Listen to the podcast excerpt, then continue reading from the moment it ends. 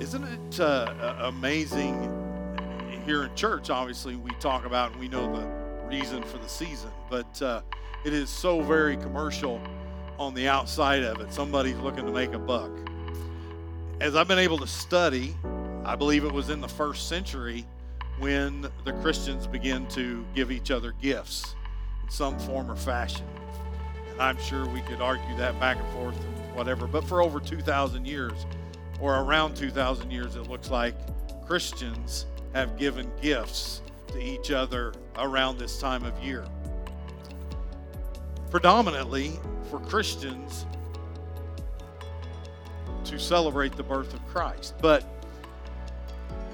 as in anything, if somebody can make a dollar at it, well, then it's commercialized. Now we even have Christmas in July so that we can make money and get our decorations or whatever it is and get ready. But I think it's important for us to take time to understand each and every year what the birth of Christ means.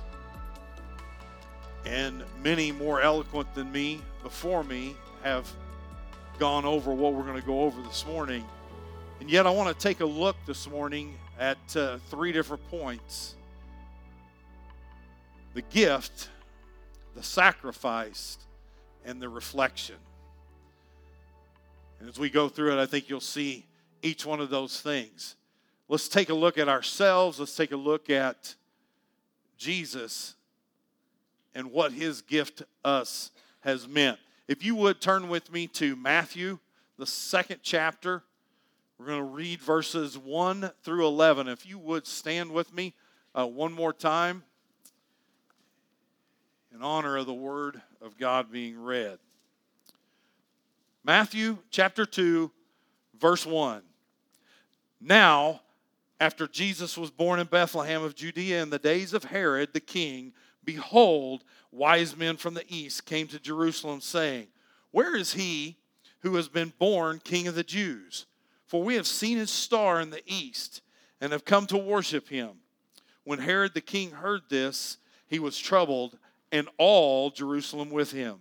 And when he had gathered all the chief priests and scribes of the people together, he inquired of them where the Christ was to be born. So they said to him, In Bethlehem of Judea, for thus it is written by the prophet, But you, Bethlehem, in the land of Judah, are not the least among the rulers of Judah, for out of you shall come a ruler who will shepherd my people Israel. Then Herod, when he had secretly called the wise men, determined from them what time the star appeared. And he sent them to Bethlehem and said, Go and search carefully for the young child. And when you have found him, bring word bring back word to me that I may come and worship him too. When they heard the king, they departed, and behold, the star which they had seen in the east went before them till it came and it stood over where the young child was. When they saw the star, they rejoiced with exceedingly great joy. And when they had come into the house, they saw the young child with Mary, his mother, and fell down and worshiped him. And when they had opened their treasures, they presented gifts to him gold, frankincense, and myrrh. Let's pray. Our Heavenly Father, we thank you for this opportunity we don't know if it'll be our last, but God, we thank you for the opportunity to be in your house, to worship you, to open your word and to study it. God, we pray that you would bless the sermon that you've given this morning. God, that the people would not hear from me, they'd not hear from my stammering tongue, but through me they would hear your word. God, that you would speak to each and every heart. They would hear what is meant for them this morning. We'll give you the honor, the glory, and the praise. We ask it all in Jesus' name. Amen. That last phrase says they presented gifts to him gold, frankincense, and myrrh. Almost immediately after this, Herod tried to kill all the baby boys, and Jesus' parents took him and fled to Egypt. Nothing tells us this, but I can only imagine that the gifts that were given sustained them for the time they were in Egypt. For eventually he came back home and he became a carpenter. But God supplies. God takes care of our needs. And I thought that was important to see that and to understand that this time of year, the reason I read that scripture is so that we could once again realize that Jesus is the reason for the season. And I know that's an overused paraphrase, but He is the reason. There is no other reason for this season, there's no other reason for this time. But I can tell you this in 1970, July the 6th, I was born, in case you want to send a card. Uh, take donations, by the way. See, if you want to put money in it, that's fine too. Your gift card or whatever. I'm not soliciting those. But Christmas of 1970, I didn't care anything about Jesus. In fact, for several after that. And then, even as I was raised and, and grew, my parents, the first, I'm assuming, week of my life, took me to church. And I was in church three times a week from then on. We never missed church. And yet, I can tell you that as a child, I knew the Christmas story. I knew the whole story. I could quote some of it. I had had to learn my part every year, whether it was scripture or for the church play or a school play in a Christian. I knew the story. I heard it all the time. But I'll be honest with you, probably till I was 10, 11, 12 years old, Christmas meant gifts for me. And I was excited about them. And yes, I knew the story, but it didn't have the meaning. I remember, some of you will. I see some who don't have as much hair as they used to have. That means you'll remember this. Some of you are older, have some gray in your hair. But I remember somewhere along, I think it was about August or September of every year, the Sears and Roebuck Christmas catalog would show up at our house. yeah, some of you looked at that thing too. And I remember laying in front of the stove in our kind of kitchen living area or on the couch on my bed in my bedroom and spending hours. I occasionally had to share that book with my little brother. Not happy about that till this day. I liked looking at that book. We didn't have a TV, and I would spend hours dreaming over that book. Even so much as some of the clothes, they had some Levi's jeans, and in the late 70s, there were bell bottoms with embroidery on them. I actually had a pair of those. Pretty cool. Didn't get them for Christmas, but Sears and Roebuck catalog. I remember looking at the guns. They had BB guns, they had air rifles, 22s. Uh, you could buy a go kart from Sears and Roebuck. You could order it. All the ball. I, my first word in my life was not mama or dada, it was ball. And I would look at the ball stuff. And I had a ball glove, but they had better ones.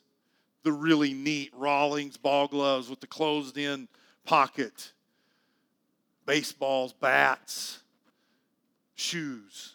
I like to look at their shoes. But man, then we would get into the remote control cars or the electric cars, the racetrack. And eventually, my dad bought me a racetrack for Christmas, two lanes, slotted. We could make different configurations. And in the Sears and Roebuck catalog, you didn't you could order not just the two cars that came with it, but you could order extra cars. You could pick out your car. And I would sit and dream. I loved it. Man, that, that book, it was worn out by the time Christmas got there. And my parents would give me gifts, and some of them I'm sure came from there, or some of my wish list from there. But uh, I, I never remember being disappointed by Christmas, but I loved looking at that Sears and Roebuck catalog. But as I got older, I began to realize there really is more to Christmas. And while I had heard it, I had never experienced it. I'd never experienced the loss of a loved one. But then I had a family member or a friend that passed away. And what happened to them? Where were they? Where are they gone? And what was and it become it came home.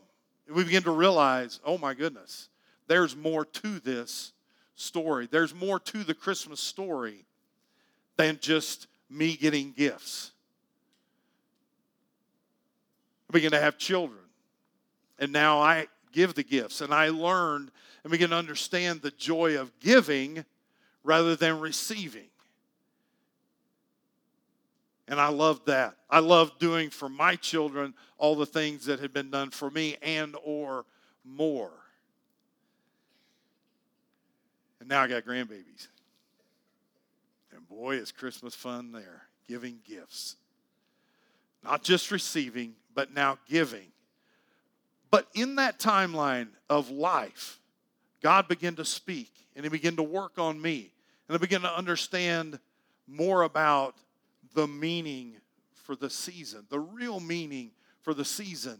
And understanding that the birth of Christ was, yes, the gift, but it really was the beginning of the gift that continues to give. It was just the start. You see, Jesus' birth was just the beginning of a whole series of events that became the gift. And we fast forward as I begin to study and to understand in life. 33 years later, we find Jesus hanging on a cross between two thieves. And you wonder, how can that be part of the gift? Understand, Herod, in the scripture I just read, called the chief priest and the scribes together to try to figure out where Jesus was going to be born. And they're the ones that told him. And yet they completely missed it. They're the ones that began to chase him and felt like they had won when they had him on a cross and were killing him. They missed it. And I think that's a warning to us to take it a look at and examine our lives and make sure we don't miss the reason for the season. That we really spend some time, not just getting caught up in the hustle and the bustle and the going to parties and, and shopping and paying the bills and the stress of, you know, this family member doesn't like this family member. Can we get together? What day can we get there? All of the things that go into all of the holidays. We need to take time to understand and remember the reason for the season and the fact that it is just the beginning of the gift. Because 33 years later, after Jesus was born, we suddenly find that they pursued him and they have him hanging on a cross between two thieves. And when we see this, a culmination and a coming together and a finish of this gift provided for us, we find Jesus here in Luke 23, verses 38 through 43, we find Jesus hanging on the cross. They've, they've chased him, they've been after him, they falsely accused him. He's innocent, he's not done what they've said he did, and yet they're killing him. And it says, An inscription also was written over him in letters of Greek, Latin, and Hebrew. And it said, This is the King of the Jews. Then one of the criminals who were hanged blasphemed him, saying, If you are the Christ, save yourself and us. But the other, talking about the other thief, answering, rebuked him, saying, Do you not even fear God, seeing you are under the same condemnation? And we, indeed justly, for we receive the due reward of our deeds, but this man has done nothing wrong. Even the thieves recognized that he was innocent. The whole countryside recognized it. As I studied this, I realized the whole world knew that Jesus was innocent. But there were some people that were being questioned. Their power was being threatened, and they had gone after Jesus. They wanted him, and here he was. The man continued on, and then he said to Jesus, Lord, remember me when you come into your kingdom. And here we find Jesus at the culmination of what he was sent to do.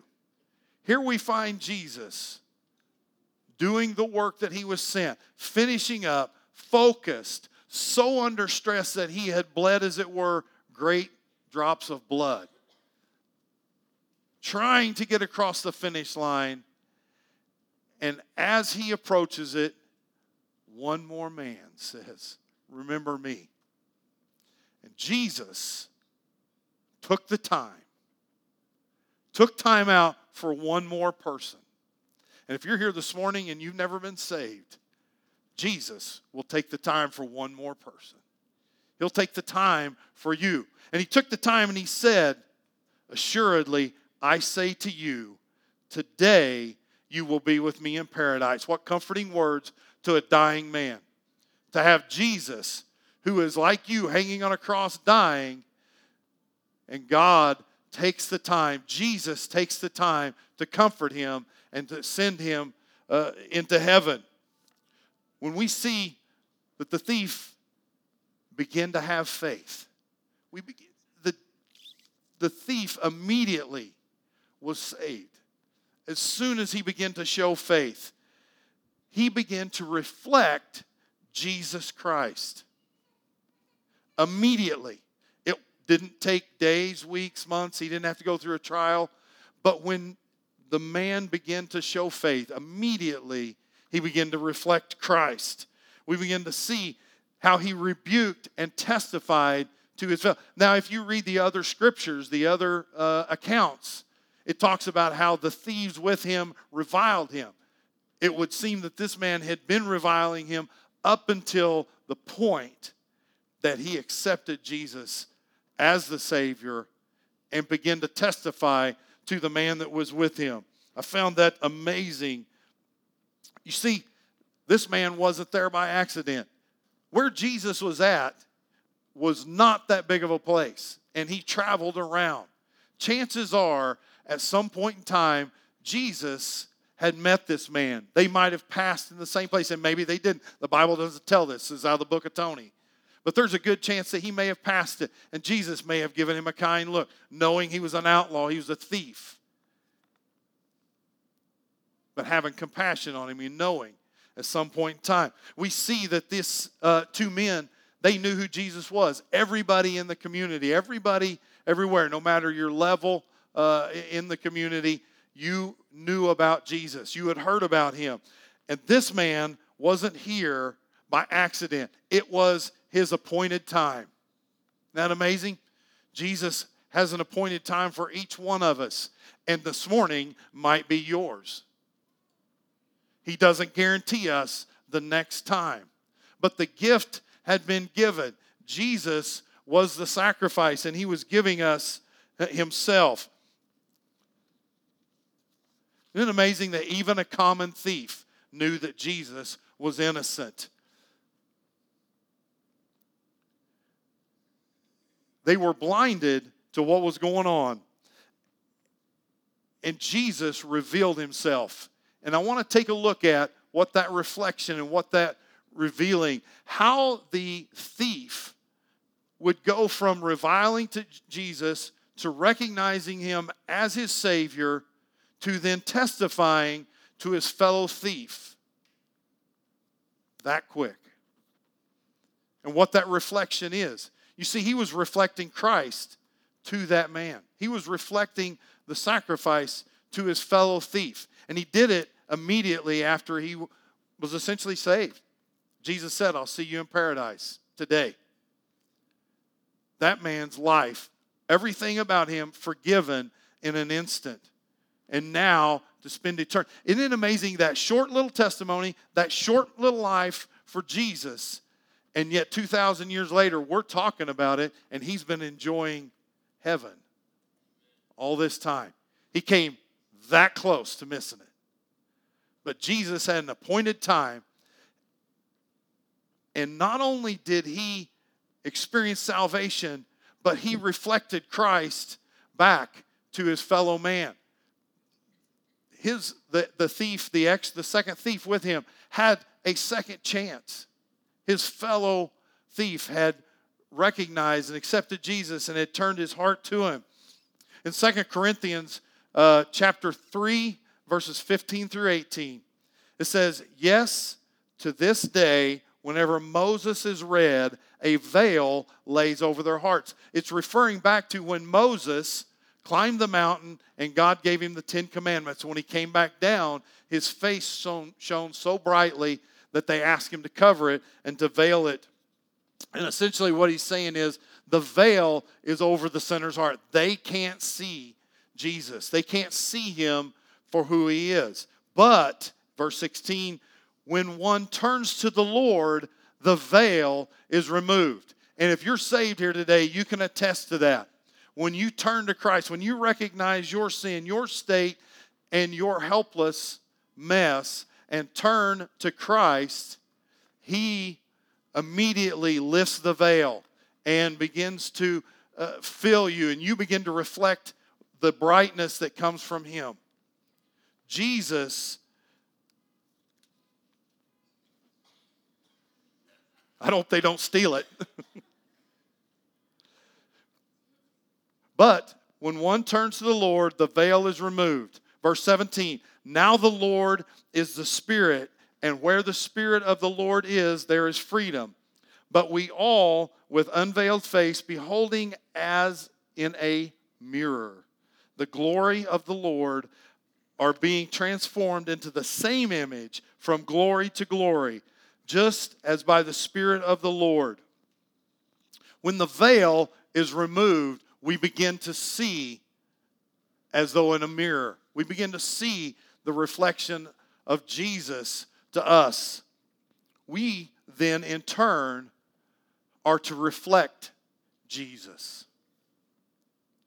In other words, the world should look upon us, but essentially not see us, but see Christ in us. How can this be done? How, and, and really, as I begin to study this and I seen this about the mirror, I mean, okay, how is a mirror made? What does that mean? And I begin to look through it, um, to study it, and I can't wait to share it with you. First, I don't know if you know this, but glass isn't just made out of glass. Glass is made from sand. Imagine walking down the beach and just scooping up sand, and there's your mirror. But the fact is, sand makes glass, or it takes sand to make glass. There's another chemical that's mixed with, it. But sand in itself doesn't do you any good. It has to be sifted and it has to be cleaned up. It then has to be put into a kiln. It's put in, heated until it turns to a molten liquid. It then has to be poured out. And if it's poured out and it's black or there's impurities messed up, it's essentially start over again. And as I begin to look through it, it became very apparent that we as Christians, why they would talk about seeing Christ reflected through a mirror. We are the glass. As a Christian, we are that glass. But at times in life, it feels like you've been scooped up and you're being sifted out. At times, things are rough and we don't understand God, what is going on? Why would you put me through this? Why would you sift me this way? Essentially, on a screen, being sifted through to clean the impurities out. Boy, doesn't that sound like a Christian life? Or maybe you've been put in a kiln, you've been put in a pot, you've been put in the fire, and it's hot and things are rough. I can tell you as I look back over my life, I can see, I, can, I can very quickly point out to you the problems, the financial issues, the, you know, the lost job or the, the disappointment or things that happen in life I can point those out real quick, and it feels like you're being sifted or melted down or poured out. But then, a time like last Wednesday night, I was in a hurry to get to church. And as I raised my garage door to back out, up the driveway came the FedEx man. Probably happened at your house too, right? As he came into the garage, I had him set down the, the parcel he brought in. And he, he turned to me and he said, Do you have a glass of water? And as I've thought back since, all I can think of is the water at the the woman at the well. He said, "If you got a bottle of water, I'm so thirsty." And I said, "Buddy, I just drank the last bottle of water in my house, but I've got an old refrigerator here, and you can have any pop you want. What do you want? I've got three or four different kinds." He picked out a can. I gave him another one. I said, and he stopped, and he began to talk to me, and I realized all of a sudden there was a young man that was hurting. And we talked about the struggles in life and was able to testify to him. And we next thing i know he's running for his truck and he's coming back and we're trading phone number. Man i need to call and talk to you. And i thought no you don't need to talk to me. You need god. And we're able to testify to him and to share. Listen i wasn't expecting that. I wasn't looking for it but we have to be the reflection.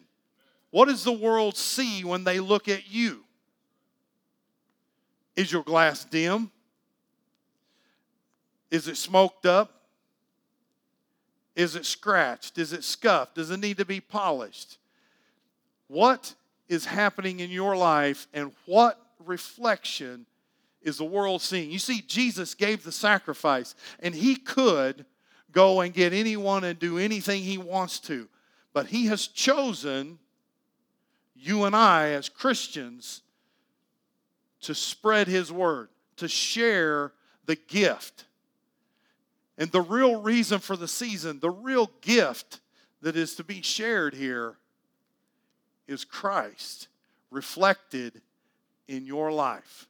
You see, the world here can't see Jesus there, but they can see the reflection of him. And they're watching you and I. When you feel like you're being sifted, when you feel like you're being burnt down, when you feel like you're being poured out, maybe, just maybe, you're being prepared. I think that's what's going on. If you're a Christian, God has a plan. If you're not, He offers the opportunity. And today is one of those opportunities. God is preparing us, and He's preparing us for what? Let's say you've been a Christian for a while, and all of a sudden, what's going on? Why am I going through all of these problems? I, I believe it's this. I'm absolutely convinced. He's preparing you to better reflect Him. See, the struggles in life are to better prepare us, to make a brighter reflection. Maybe there's someone you're going to meet Maybe somebody's going to come up your driveway. And are you going to be able to reflect, reflect Christ to them? This season, in this time, there is no better gift that you can give than to reflect Christ to a lost and dying world, a jaded, a over commercialized world that would really needs to know what the real reason for the season is. There's a lost and dying world out there, and if somebody doesn't reflect Christ to them, if someone isn't that reflection into a dark world, they'll die. Split hell wide open. It's up to you and I to be that reflection of Christ. The world looks at us and what do they see?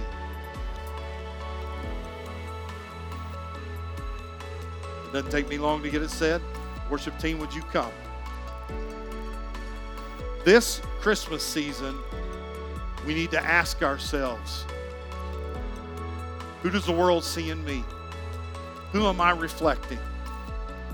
Do they see us stressed out, overwhelmed, running to and fro, chasing the commercial Christmas. Listen, nothing wrong with giving gifts. Not one thing. But are you reflecting Christ